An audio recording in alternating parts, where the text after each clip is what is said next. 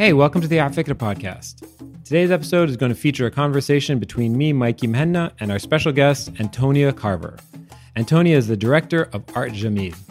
The conversation was originally recorded on June 30th, 2020. Hope you enjoy it. Thank you so much. I'm so glad that you all joined for another um, conversation. Tonight, I'm joined by Antonia Carver, the director of Art Jameel. Thank you so much for joining. Antonia is the director of Art Jameel, which supports artists and creative communities across the Middle East. Art Jameel is a complementary independent organization that fosters and promotes contemporary art and cultural heritage protection and creative entrepreneurship across the Middle East, North Africa, Turkey, and beyond. Antonia holds a Master of Arts from the University of Edinburgh in social anthropology.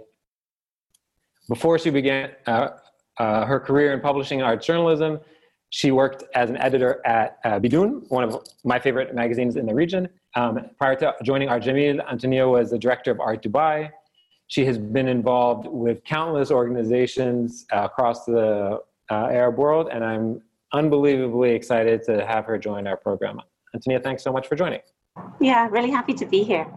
Yeah, it's a, it's really a wonder. Uh, it's a privilege to have you on the show because I feel like you are a type of person who has done a lot of different things.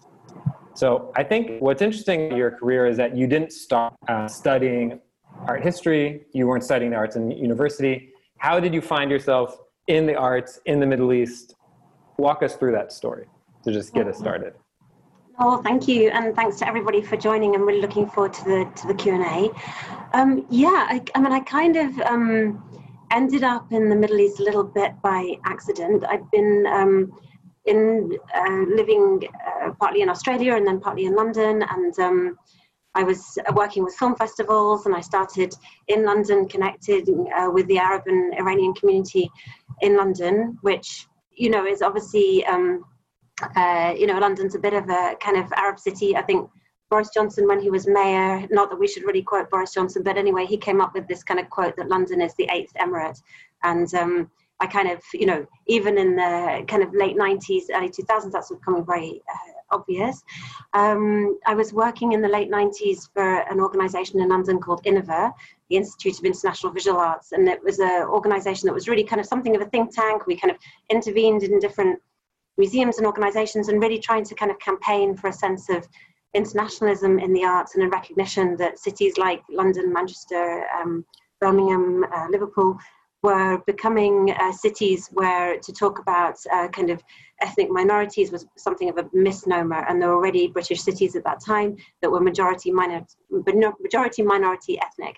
So it's kind of a recognition of that and trying to sort of reflect that in the arts and use the arts as a prism to kind of understand the changing demographics of, of society so through that, I started working with a number of um, Arab and Iranian um, artists and filmmakers, and you know, in uh, kind of London was becoming very expensive and a little bit kind of constricted, and um, we thought, why not move somewhere? Um, my husband's also an, an Arabic speaker and, and, a journalist, and he also wanted to move somewhere in the region. He went ahead of me, landed in Dubai because that's at the point where Media City was starting up, and most of the big media enterprises were moving to Dubai at that time. And I always remember him calling me. I was finishing a book in London. He called me and said, Ah, I wanted to come to the Arab world and I don't think I really have, you know.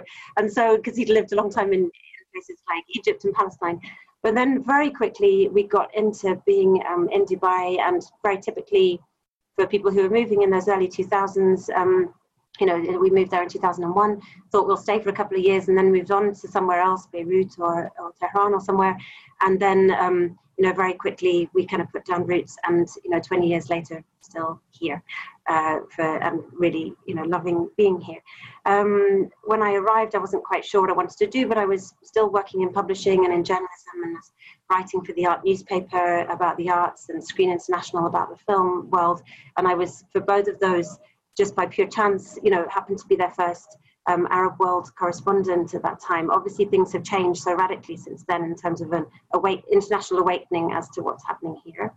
Yeah. Um, Bidoun uh, happened very quickly after that. In 2003, we set up Bidoun along with Lisa Farjam, Negar Azimi, and um, uh, Lisa, and um, uh, Sunny Rahbar, who now runs the Third Line Gallery in London, was uh, in sorry in Dubai, was part of that. And at that time, it was kind of, I guess, a recognition that the word Bidoun always has a certain sort of negativity around it. But what about you know the the international um, Arab and Iranian community? What about Middle Easterners that are living in in one place having been born in another grown up in another have family from somewhere else isn't there also a kind of positivity in that so we were kind of trying to sort of reinvent that and um, i worked in dubai and my colleagues were in new york and, and cairo and, and all over and um, and then in 2004 the dubai film festival started and because yeah. i've been involved in film festivals before i kind of jumped uh, was lucky enough to jump in on in that as part of the uh, kind of founding group of people that were very much part of that. And again, working on the Arab film side of things. Um, and then just to sort of fast forward to, you know, 2010, I mean, you know, and the beginning. Can I stop you here, actually? Sorry, I'm on a big roll, I? No, no, no. I, no, I, I, I want to. I don't want the Cliff Notes version as much as I'm very curious about Bidoun. Let's stop at Bidoun for a second. It takes work to create cultural capitals, right? Things yeah. don't happen by accident. And over the last course of 20, the last sort of 20 years, um, small institutions, small legs start being put up, and then all, all, of a sudden enough legs exist, and you can put a platform on top of that thing, and then all of a sudden you have a really high platform that's producing a lot of stuff. Let's talk about Bidoun as a publication, sort of what drew you that project, and um, the role of sort of print publications in establishing cultures of art and creativity in places like Dubai. Yeah, no, thank you. I mean, this is actually a topic that I'm really fascinated by is yeah how these kind of cultural communities come about and how they can really change the fabric of, of a, a, city or a society. So, you know, kind of the, that period of the early 2000s in Dubai. I mean, you know, we have to remember that at this time you know, globally, let alone in, in the Arab world, people weren't really kind of thinking of Dubai as, as a cultural destination. I mean, we should be mm-hmm. honest. You know, obviously, the great um, historical cities of the Arab world, if you think of sort of Cairo and uh, Beirut and, you know, cities like that, um, were obviously the places of, of, and Baghdad, obviously, you know, great places of, of deep-seated history and, and cultural significance. And for yeah. a, a Gulf state to kind of pop up and claim, hey, we're here, you know, it, nobody was thinking in those terms at that time. But what I think was special about that moment is that, and maybe in contrast with some other uh, Gulf cities or now Asian cities, is that it was very much a kind of ground up movement at that time. You had a kind of collective of people who'd uh, were maybe you know first, second, third generation, and also UAE nationals who'd maybe studied elsewhere. You know, perhaps the last generation to really study en masse outside of the, of the UAE because the UAE universities were coming up in the late 90s and early 2000s. Yeah, so this generation that sort of lived other cities come back. And I think what was interesting about that generation is that they kind of really felt a sense of kind of, you know, Dubai-ness, that they came from this city regardless of, of, where they came from originally or their parents did. And um, so it was about trying to sort of express that and find something common within that that could be kind of, I mean, I hate this word, but something sort of like authentic to the nature of being a, you know, Dubaian or an Emiratian in, in some kind of way. And um, yeah. I that, think that's, yeah. Sorry, go on. No, keep on going, keep on going. Sorry. Yeah, I was just going to say, Bidoun was part of that, and many other kind of cultural uh, entities come, came out of that, that moment of expression. And then afterwards, it was more of a kind of top down uh, movement from the government, and the two began to kind of work together. Yeah. Do you think if Bidoun was starting today, right, 2020, as opposed to you know 20 years ago, does it have a similar uh, mission? Does it have a similar scope? Does it have a similar um, ease? Is that you think? Yeah, I just I couldn't quite get the last bit of the, but I I know where you're coming from. That's actually such a brilliant uh, kind of question.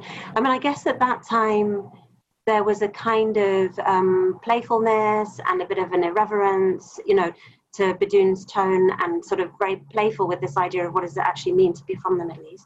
And in a way that kind of the fact that there was so much international ignorance about the Arab, Arab world and the Middle East gave a kind of wriggle room to really be kind of playing on uh, these kind of ideas of about what it was like to be from the Middle East. I mean, obviously, I was a total kind of newcomer, you know, but yeah. my my colleagues were um, were from various different uh, places in, in the Arab world and in, in Iran and, and Turkey. And so it was a very, I think it was a very particular moment. If it begun now, I don't know. I mean, Bidoun obviously still exists. It's online and they're producing more yeah. content and things like that. But I think just this sure. the level of now of international awareness gives a certain kind of different kind of tune. And maybe despite everything going on during that time, and when we started in 2003, you know, it wasn't exactly a happy moment in the region. But at that time, there was still a sense of sort of being able to turn things around. And, and I mean, thinking about uh, the situation now, there's, you know, places of great hope, and you, you see an enormous amount of kind of uh, faith in, in new talent and, and the next generation coming up. But there's also a knowingness that exists in the international community, and also a sense, I, I guess, if we think about what's happening in Palestine at the moment, you know, a sense of certain kind of, you know, going around in circles. Sorry to bring that. No, yeah, that makes sense. Um, I'm curious about if we shift now to the sort of the next phase of your career into thinking about Art Dubai. And Art Dubai is this, at, at this point, this very large institution. Um, what was the experience like working on that and helping sort of build out that institution um, compared to working on Bidoun and compared to sort of smaller, maybe in fest- film festivals and compared to what you're doing now? Mm. Oh, thank you. I mean, uh, the fair was already, um, you know, four or five years old, so it was already kind of, uh, it had gone through its kind of extremely bold and uh, startup phase. If you think, you know, Art Dubai was uh, the first major international art fair um, outside of Europe and America. I mean, now again, that's kind of unthinkable, but we have to sort of rewind the clock and remember that the art world was seen as sort of London, Paris, New York, and everyone else was kind of um, out of the picture slightly. So mm-hmm. things have obviously shifted massively since that time. Um, I mean, obviously, uh, personally, you know, I went through a great quandary. I was, I've always been a writer, and on the not-for-profit side of things, what am I doing going to a commercial art fair? But I mean, I've always been really interested in this idea of the arts being a kind of Trojan horse. You know, through the arts, you can discuss pretty much everything in life, and there's a way of it gives a kind of certain prism or a certain door to discuss things that particularly maybe in the Gulf are not so readily, we're not so readily able to discuss or perhaps not discuss so much in the media and things like that. So, and it felt like a very kind of necessary conversation to have.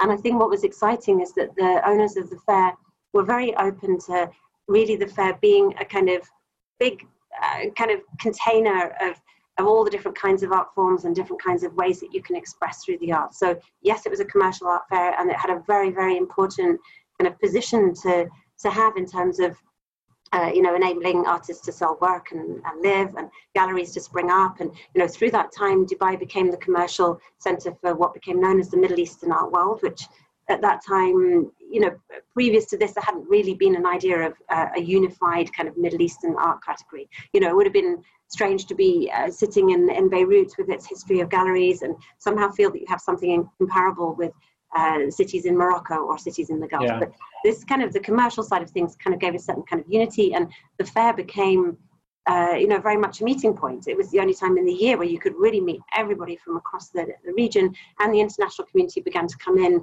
to, to really kind of see this as their one stop in the year where they could really get to know what was happening in the Middle East. So I think what fairs do so well is bring together a great, and, and biennials too, but bring together a great, great community together, which can, uh, you know, you can then put on discussion programs. We had the Global Art Forum and a huge amount of, of fun and incredible conversations with that. Um, you know, Art Dubai projects and, and many of the kind of infrastructural things that you'd usually see around a city uh, taken care of by other institutions became kind of part of the fair. So it was a total blast for was, years. Was the sense of like regionalism um, one of the core pillars of the planning? As in like we want to sort of create help be the connective tissue that uh, that that sort of fills in the gaps between these local art scenes that we think might have more in common with each other than they might they might realize. Was yeah. that part of the thinking? Yeah, very much so. And that kind of idea of what is the region, you know, yeah, also began to expand into sort of thinking a lot about South Asia. So, you know, obviously if you, if you live in the Gulf, you kind of have two points of uh, you know, great connection, one with the Arab world and one with South Asia, which is, uh, you know, through culture and history and the, and the people who live here is incredibly tight. So I think it very much. And then towards, um, the end of the time I was there, and this is something the fair has also pushed forward, was also a kind of desire to think about sort of the global south and and uh, the Gulf's connections with Africa, you know, which is also another really kind of fascinating kind of topic, which um, you know has not really been tremendously explored. And obviously, yeah. there's uh, through history great connections, particularly with East Africa and, and the Gulf, and you know, trading routes and and things like that. And then you know, in a contemporary sense. Um, you know, just, I mean, it sounds kind of banal, but, you know, the number of African cities that Emirates flies to creates, you know, Dubai as a kind of connector between various different cities in Africa and themselves, as well as kind of connecting to other parts of, of the world. I mean, it sounds very kind of glib, but there are, through those kind of transport connections and communication connections, are all sorts of cultural connections can be had as well. So it felt like a huge opportunity to really reimagine Dubai as a kind of center within that prism of the world, and in doing so, kind of shake up the more traditional art world's idea of itself. Your time with uh, shifting to sort of Jameel as an organization, and really, in many ways, sort of representing that that effort, right? That effort of building building cultural uh, building cultures of creativity across the region, and really thinking about both it from a sort of a creative social social, uh, societal perspective, but also from an entrepreneurial and commerce perspective, right? Really building out the entire ecosystem. Um, how has that gone? I mean, it's just like a, a, a, silly question, but like, give me a status update. How's it going? How's that going? Yeah, well, when I hear you describe it, it sounds insanely ambitious. I'm like, wow, what, what are we taking on here? But I think it's, um, you know, kind of a desire. I mean, again, you know, it's part of the same kind of thread, this kind of idea that through the arts you can tackle um, education, you know, you can think about kind of how did artisans and artists and creative practitioners build their own communities and their own kind of, you know, sustainability, maybe independent from government and, and build up kind of, uh, you know, their own kind of scene. There's a certain kind of urgency um, in terms, I mean, exactly what you're doing, you know, kind of thinking about the urgency of debate in, in this world. You know, there's yeah. so much, uh, and I guess it goes back to the Bidoun days too, of thinking, why is everybody else talking about this region rather than, you know, this region being able to project itself in a way that's listened to you know what's missing there and you know and in part that can be done kind of through the arts because I, I mean i'm kind of like a really firm believer that artists in particular can really draw out all the complexities of the questions that we have. You know, it's not necessarily yeah. about giving answers, it's about kind of showing artworks that prompt debate. And I mean, just one example for we opened the Jameel Art Center in Dubai in November 2018, and the exhibition at that time. Uh, called Crude, which is uh, curated by Murtaza Vali, was a look at oil and the archives of oil and the economy of oil through the eyes of, of artists. So it was really opening up all these kind of you know many many cans of worms in in one exhibition but kind of really and the debate that went on i mean we you know around the opening we had a lot of families come in and who were just curious you know what's going on in this building and and, and through that exhibition they were able to talk about their own family history you know contemporary realities the economy society belonging. So it's just about trying to create these uh, you know openings for people to come together and really debate the thorny issues out there. I mean, I was interested, you know, your kind of thing about uh, curiosity and community, I feel is incredibly kind of fitting because at the beginning of Jameel Art Centre, and it's the same with Hayy Creative Hub, the uh, complex that we're building in Jeddah, we really tried to think about this audience demographic of the curious. So, you know, you have yeah. the kind of arts, uh, you know, usual suspects, the inner community that are going to come to things anyway. But thinking about the curious and just thinking of a Gulf context where you have um, incredibly literate, um, politically engaged, uh, people of all ages. I mean, how are the arts kind of providing for them? And we've tried to really make that that's the curious and youth, sort of 18 to 25 year olds. We've tried to make absolute pillars of everything we do, just thinking that these communities are kind of underserved in a way. Yeah. So why not have you know reading groups that bring in people who have nothing to do with the arts, but they use an exhibition as a springboard to talk about um, you know, issues in society today. And I think that is a way of trying to stay vital. It's so interesting because I feel like uh, it, it, seems like the, the work of Art Jameel has like four audiences. Um, they have the audiences who are in any in any one of the locations that you're talking about. They're the citizens, right? The nationals of that place who are going to be building local culture in, in some way, right? In some way, taking ownership of that.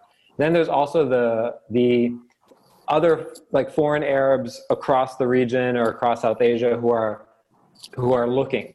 And then there's the global community who's looking. But then there's also the um, like the foreign laborers who are in in the in all these different locales across the Arab world who are also building culture, right? They are also shaping the the local culture, the local artists. How how can you uh, how can you sort of tailor your program to those four audiences?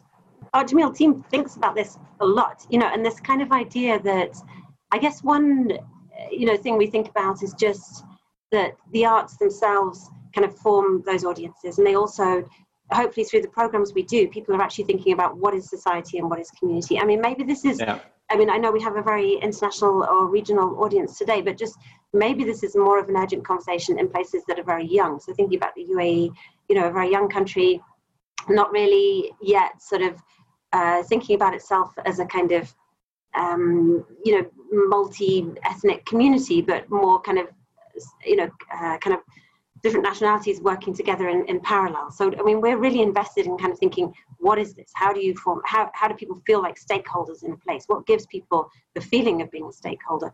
And I think, you know, culture and, and community comes very much uh, hand in hand into the forward um, in those kind of situations. Um, I mean, it's been very interesting, obviously, the last few months. I mean, everybody's, uh, you know, art institutions globally have turned to their digital audiences. And I think it yeah. was, we already had quite a lot planned in that in that field, but we were kind of forced to fast track them. And also a very sharp reminder that you know we talk a lot about oh you know people having to work from home and, and connect on Zoom like we are today, but also a kind of sharp reminder that you know I don't know what the percentage is, but you know vast um, numbers of our our audiences aren't able to travel at all. They're, you know, yeah. they're, it's a complete luxury to travel. So this has kind of been a really good reminder of how to connect with those audiences and how can you create an experience that's you know really sharp for somebody in the room you know with you know physically interacting with artworks just as they're supposed to be plus that kind of online experience and have you open up avenues for those audiences too. So yeah. it's been but the only way is to work through that with artists i think. Yeah. Can you talk a little bit about the plans uh, that you're most excited for specifically in jeddah? And you know you guys are building this new brick and mortar place you have collaborations and engagements all over the region and the world, mm. but um, I, am really fascinated about the sort of the work in Jeddah, and I'm I'm curious why you picked Jeddah in general, and mm. um, if you can walk us through what you're excited about that, what your plans are, what does 21, 22, 23 look like there? Yeah, no, well, I mean, hugely exciting. So we, I mean, the Jameel family for uh, originally come from Jeddah. That's their their hometown, um, and have for a long time wanted to build an art centre there. I mean, Art Jameel has existed since 2003, but always as a kind of, you know, flexible kind of agency model, working with lots of different partners um, mm-hmm. from everywhere. And uh, you know, it became kind of apparent that we could do so much more if we were able to have our own centres. So the original idea was to build first in Jeddah and then look for an international base. The building in uh, and the centre in Jameel Art Centre in Dubai just came along very quickly and uh, was built in a relatively relatively fast. I mean, thanks to the great kind of um, welcome that was extended by the UAE to uh, you know, an, an independent organization like Art Jameel setting up there. And then meanwhile, Jeddah has been a little bit slower, but actually, you know, all for the better because we were then able to hit this wave that's happened in the last three years in, in Saudi with this, um, where culture has become ever more kind of central to the idea of uh, the identity of Saudi and everything happening there. So that's actually been you know, a huge boon. I mean, just thinking back to the original plans that we had for Hayy, you know, it was to have a theatre there, and we were able to, you know, make that sudden switch and say, right, let's make an art house cinema rather than a theatre. So we're able to kind of, you know, take that on and, and do that. Um, I mean, apart, aside from Jeddah being the, the Jameel family's um, hometown. Um, you know, Jeddah is uh, traditionally, I guess, uh, you know, very much known as a kind of cultural city within uh, Saudi. I mean, similar to Dubai, it's in a way, and, and this has very much influenced our thinking. It's a port city. It's obviously the gateway for pilgrims uh, going to Saudi as well. So yeah. it has that kind of cosmopolitan and kind of openness to it, and this curiosity that we we keep referring to. And um, but we're very keen to sort of think about each city and each city's needs. I mean, Dubai really was crying out for a contemporary art museum. It had the galleries, it had everything else going on. You know, mm-hmm. incredible biennial and other institutions in, in Sharjah, the Louvre coming in as a you know encyclopedic museum in, in Abu Dhabi, but no kind of Kunsthalle type, you know, flexible kind of contemporary arts model. So we filled that gap. And then in Jeddah, you know, there's a you know tremendous cultural community there, and a very much a kind of granular DIY spirit to everything. People are very used to getting up and doing things um, themselves, but people tend to be working from different spaces. A lot of people, you know, producing uh, exciting kind of programs in, in fashion and design and architecture, but kind of from their bedrooms or their parents' garage or, you know. So we kind of thought with, hey, let's make this a multidisciplinary kind of hub where we can bring all those practitioners together and the audiences that support them. So it's a very open kind of endeavor. Uh, Art Jameel is running and uh, the cinema, um, and the art center and artist studios but you know the rest of the complex is given over to like-minded partners. So you yeah. know co-working space and uh, architect studios fantastic design galleries and, and art galleries. So we're so, yeah super excited about it. So i'm before we switch to the, the sort of q&a i have two questions.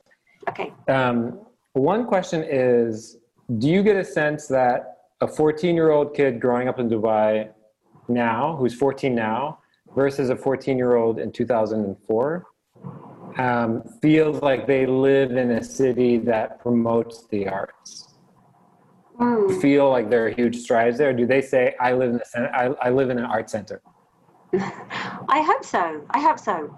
Yeah. I mean, I think um, you know what's happened has been pretty remarkable. There are a yeah. few other kind of international examples where cities have changed quite so radically when it comes to the arts. But I mean, it's not to sort of pat ourselves on the back too much. I mean, at, at the same time, you know, there's a gap in schools. You know, art is not taught in, in schools um, to the extent that we'd love it to be. And when it is taught in schools, and this this is actually, I guess, kind of pretty much uniform across the region. It tends, you know, there's a real dearth of publications in Arabic. You know, kids yeah. are learning at school about Picasso and Monet and Manet, which is not a bad thing. But are they really also know, you know, learning about I don't know, you know, Walid Raad or um, yeah. Hassan Sharif, or, you know, the kind of heroes of, of different countries and whose art they can see locally. So there's a mismatch there between the names that are known and the art that people see. And we, I mean, it'd be incredible to kind of be able to turn that around.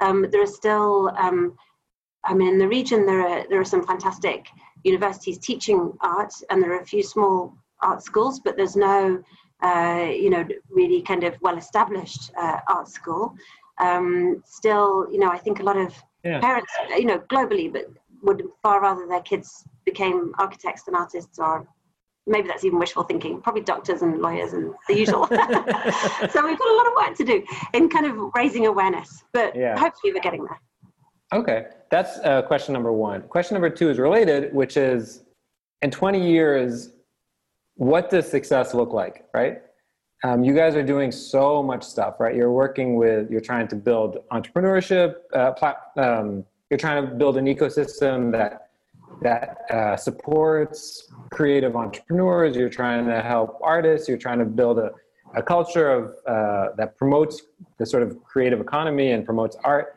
What does success look like? Like fast forward 20 years from now. Whoa, right. Oh my gosh. I haven't thought too much about this. At the moment, 2020 is the year of survival. Can I get through tomorrow and do I Seriously, you're like 20 hours. Give me 20 hours. exactly. Do I have a budget to last till next week? But I know, but um, no, but I mean, it's a really good question. I mean, I think one sort of measure of success is really around the number of other arts organizations coming forward. Yeah. I think it maybe in, you know, we've had a little bit of a situation also where patrons from this region have sometimes been much more excited to uh, support uh, institutions outside of the region. You know, there are Middle Eastern committees at many of the major museums in, in Europe and America, and uh, supported by many patrons who still, uh, you know, live in this region. So to see sort of homegrown patronage support homegrown enterprises and other kinds of museums, and a proliferation of the kinds of art, you know, artistic or creative endeavors that are out there would be incredible. I mean, we have huge yeah. gaps in kind of publishing, arts criticism, you know, education. So the, you know, the more the better, and it would be incredible to see people come forward and really have faith in what's happening here on the ground.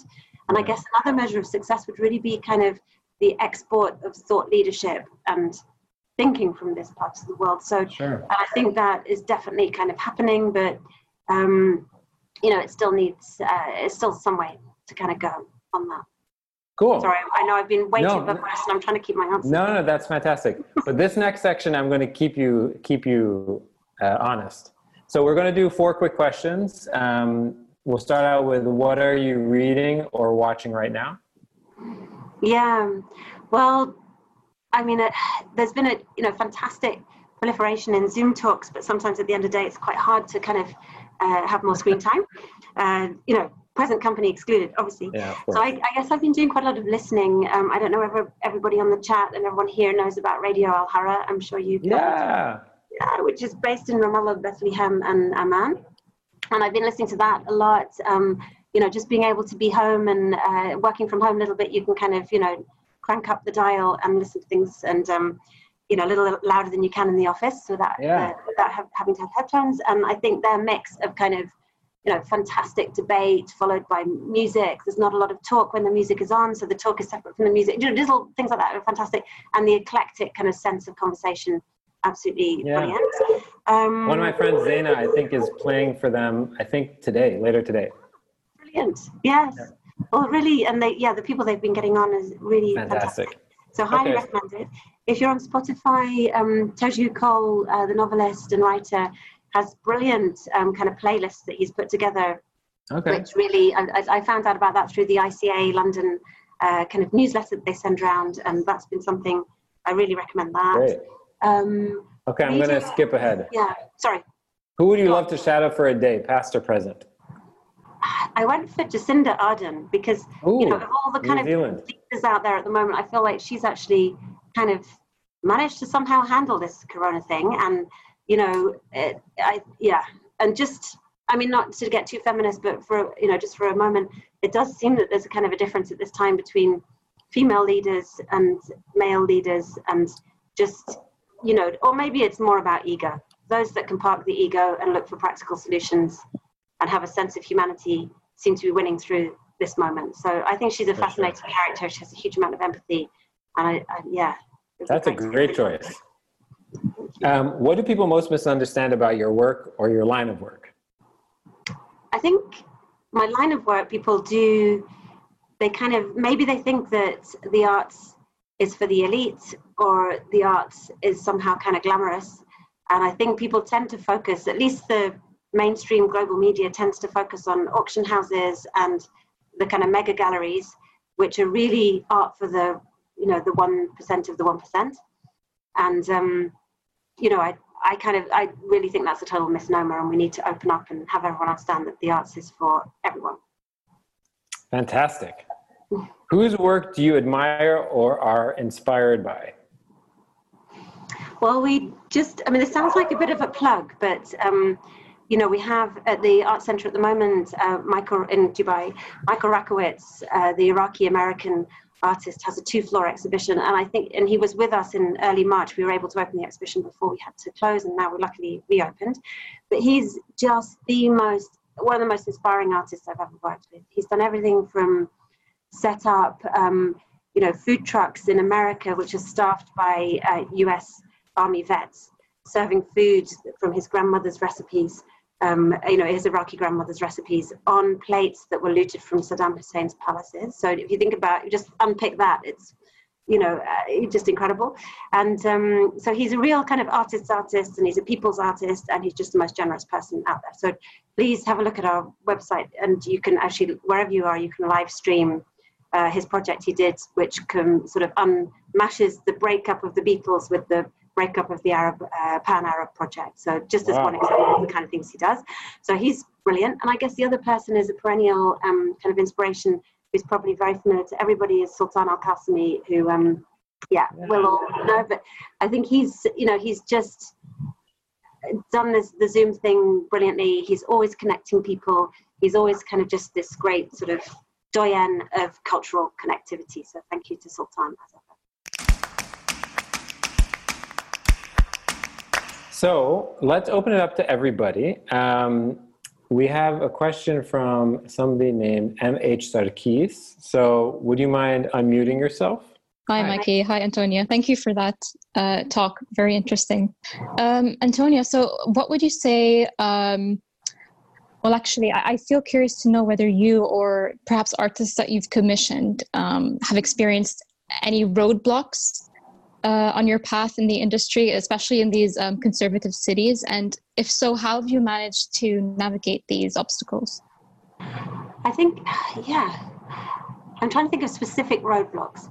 I mean, they're always, I guess, they've always been, um, you know, kind of the there's there's the very there's the very obvious roadblocks, and then I think mm-hmm. for all of us, and probably everybody on this chat, there are also hidden roadblocks as well that you sometimes bump over and you only realize after you've gone over them that they kind of you know broke the axis of your car or you know i'm trying to think of the right metaphor here but, and i guess the trick for all of us is never to try and uh, you know work in that way where we predict those roadblocks we need to sort of somehow kind of ride them um, I think that the way of kind of, I'm trying to think of specific kind of examples. I mean, there've mm-hmm. definitely been cases in different uh, exhibitions I've worked on where there's been question marks over whether we should show this work or that work, and, and yeah. kind of, you know, uh, you know, raised questions over that.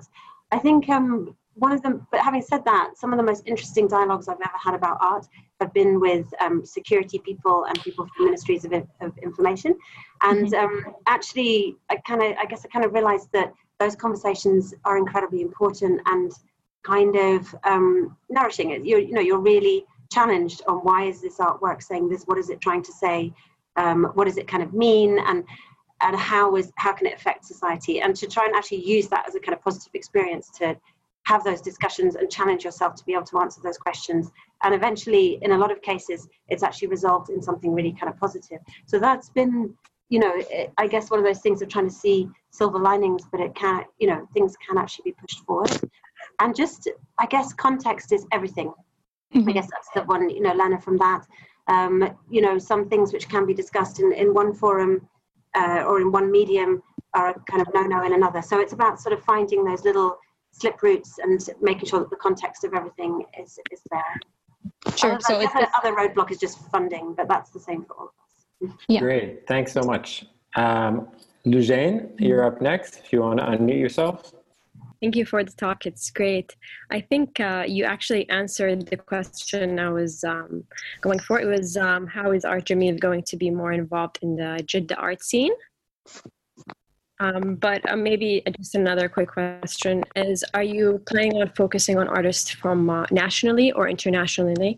Because I know in Dubai, for example, there's a lot of interest on um, international, international artists. So I was wondering if that is going to be the same um, when it's uh, in Jeddah. Yeah, no, uh, thank you, Lejane, and, and, great to, to meet you and have a Jeddawi on the line. Um, I mean, in, in Jeddah, we also, I should point out that we do have our Jameel House in the Balad as well. So we're very focused oh, also I'm on. very familiar with, as I was yes, excellent. So, it, you know, we're, we're kind of very interested in this idea that the arts sit on a kind of continu, you know, continuum from artisanship all the way through to the most cutting edge of kind of contemporary art, and that these things are kind of connected and not seen in separate pockets. Um, I mean, the idea is that I guess with Art Jameel, at least our work in kind of more recent years, is to really focus on the grassroots and kind of ground up approach uh, in Jeddah. So supporting Saudi artists and making connections with the international scene. That's something that, you know, within the Gulf, within the Arab world, and also kind of internationally, but never to kind of leapfrog the region in order to, uh, you know, reach um, more traditional kind of arts capitals, I guess. Um, you know, so we're, I guess it's a mixture of both, but we're planning a lot of uh, commissions and educational opportunities. We already run a program called Hayy Learning, which is uh, for artists and curators doing on the ground kind of uh, training and, and, long form and short form courses as well. So, really trying to deliver at the grassroots. Hi, Antonia. Very excited to, to be able to ask you a question live. Thank um, you. um, I feel that the interest of the Western world with the Arab world is a, is a two-edged sword for us Arabs. On the one hand, we we are flattered and excited when our culture becomes a topic of conversation in mm-hmm. Western academic circles and cultural circles. But on the other hand, there is a need that knee-jerk reaction that that makes it feel Orientalist in, in the political pejorative sense of Edward Said, where where it reduces us to natives sometimes with an exotic visual culture that, that, to be observed and studied, but not as valid as a valid entity that is equal to the Western world. So it also plays out on an Emirati sensitivity in specific, where you know the last 20 years have been exciting, but also created an identity crisis with a lot of Emiratis, not being able to decipher which was positive cultural development and what was cultural occupation, if you want, by Western values that often erased our own. So, from your extensive experience in the area and your perspective, how, how do you see this dichotomy playing out? That's such a good question, and I mean, I'm, I, and I'm not sure I'm the, the best to talk because obviously this is a, well, I mean, it's a multilateral conversation that has should have so many voices in it.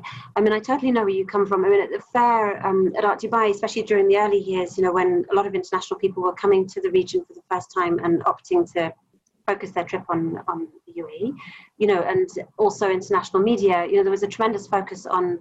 We used to call it the three, you know, three kind of bugbears. It was always women, war, and censorship, and every single question would be about that to do with the art. instead, instead of thinking, you know, what is the artist's voice? What are what are they trying to portray? And and really kind of, and it also ran a danger of kind of funneling artists towards those topics rather than exploring things that were important to their own communities or were being, or not to say these aren't important, but other just being able to see a sort of diversity of subject matters that were really kind of expressed um, by thinking allowed in public with your own community rather than having to sort of um, be continuously broadcasting to the world. So I think that has significantly changed, and it's through the efforts of artists themselves, kind of thinking about how to, uh, you know, kind of really discuss their art in a local context before brokering an international conversation. But I think what will change it is also making sure that that infrastructure exists all around the artist as well. So I already mentioned kind of critics. I think that's hugely important. Educators, and that there's a kind of you know the the arts is a kind of ecosystem, and you need every single piece of the pie to be there to really kind of create a very robust and kind of sustainable scene. And we're lacking in some areas at the moment and those areas are not necessarily given enough attention. And the other thing is, which we're trying to really push quite a lot in Saudi at the moment too, is kind of uh, you know original writing in Arabic rather than everything necessarily being a translation from one to the other, and to develop a kind of uh, you know vocabulary in Arabic to talk about contemporary art, so that that, that way the conversation can be owned and developed further. But I mean, I'm obviously one voice and not the right person necessarily to Thank you. Thank you. Thanks, Ria. Um, and then the last question is from Nadine. Antonia. Hey, hi. Yeah, it's funny. Nadine from Canvas. yeah, yeah, on Zoom, and we normally uh, sit just across from each other. But I'll be paying the center a visit hopefully soon this week. Um, so I found it so interesting what you were saying because I was not here at the beginnings uh, of, of the art scene what you mentioned that started as a very kind of um, you know ad hoc let's say grassroots um, you know flourishing of collectives um, such as Bidoun, but others as well and now we're kind of in a in a place where probably you know which probably has amongst the most developed art infrastructures in the Middle East in terms of government support. And so we both know what that actually does in terms of supporting talent, but also maybe um, there seems to be less of the more self organizing initiatives that exist elsewhere in the region uh, with longer histories, such as Beirut and Cairo, Baghdad, and so forth. So, given that you've had a foot in both the commercial and the non commercial sectors, and you've witnessed this growth for, uh, firsthand and also the formalization, I would say, of the art industry here. Um, my question is you know, in, in, a, in, a, in an economy where both the public and the private coexist, especially in terms of funding, how can we further incubate, or how can institutions such as Art Jameel further incubate talent from the ground up, which I know you actually answered partly in, in your answer to Lejane.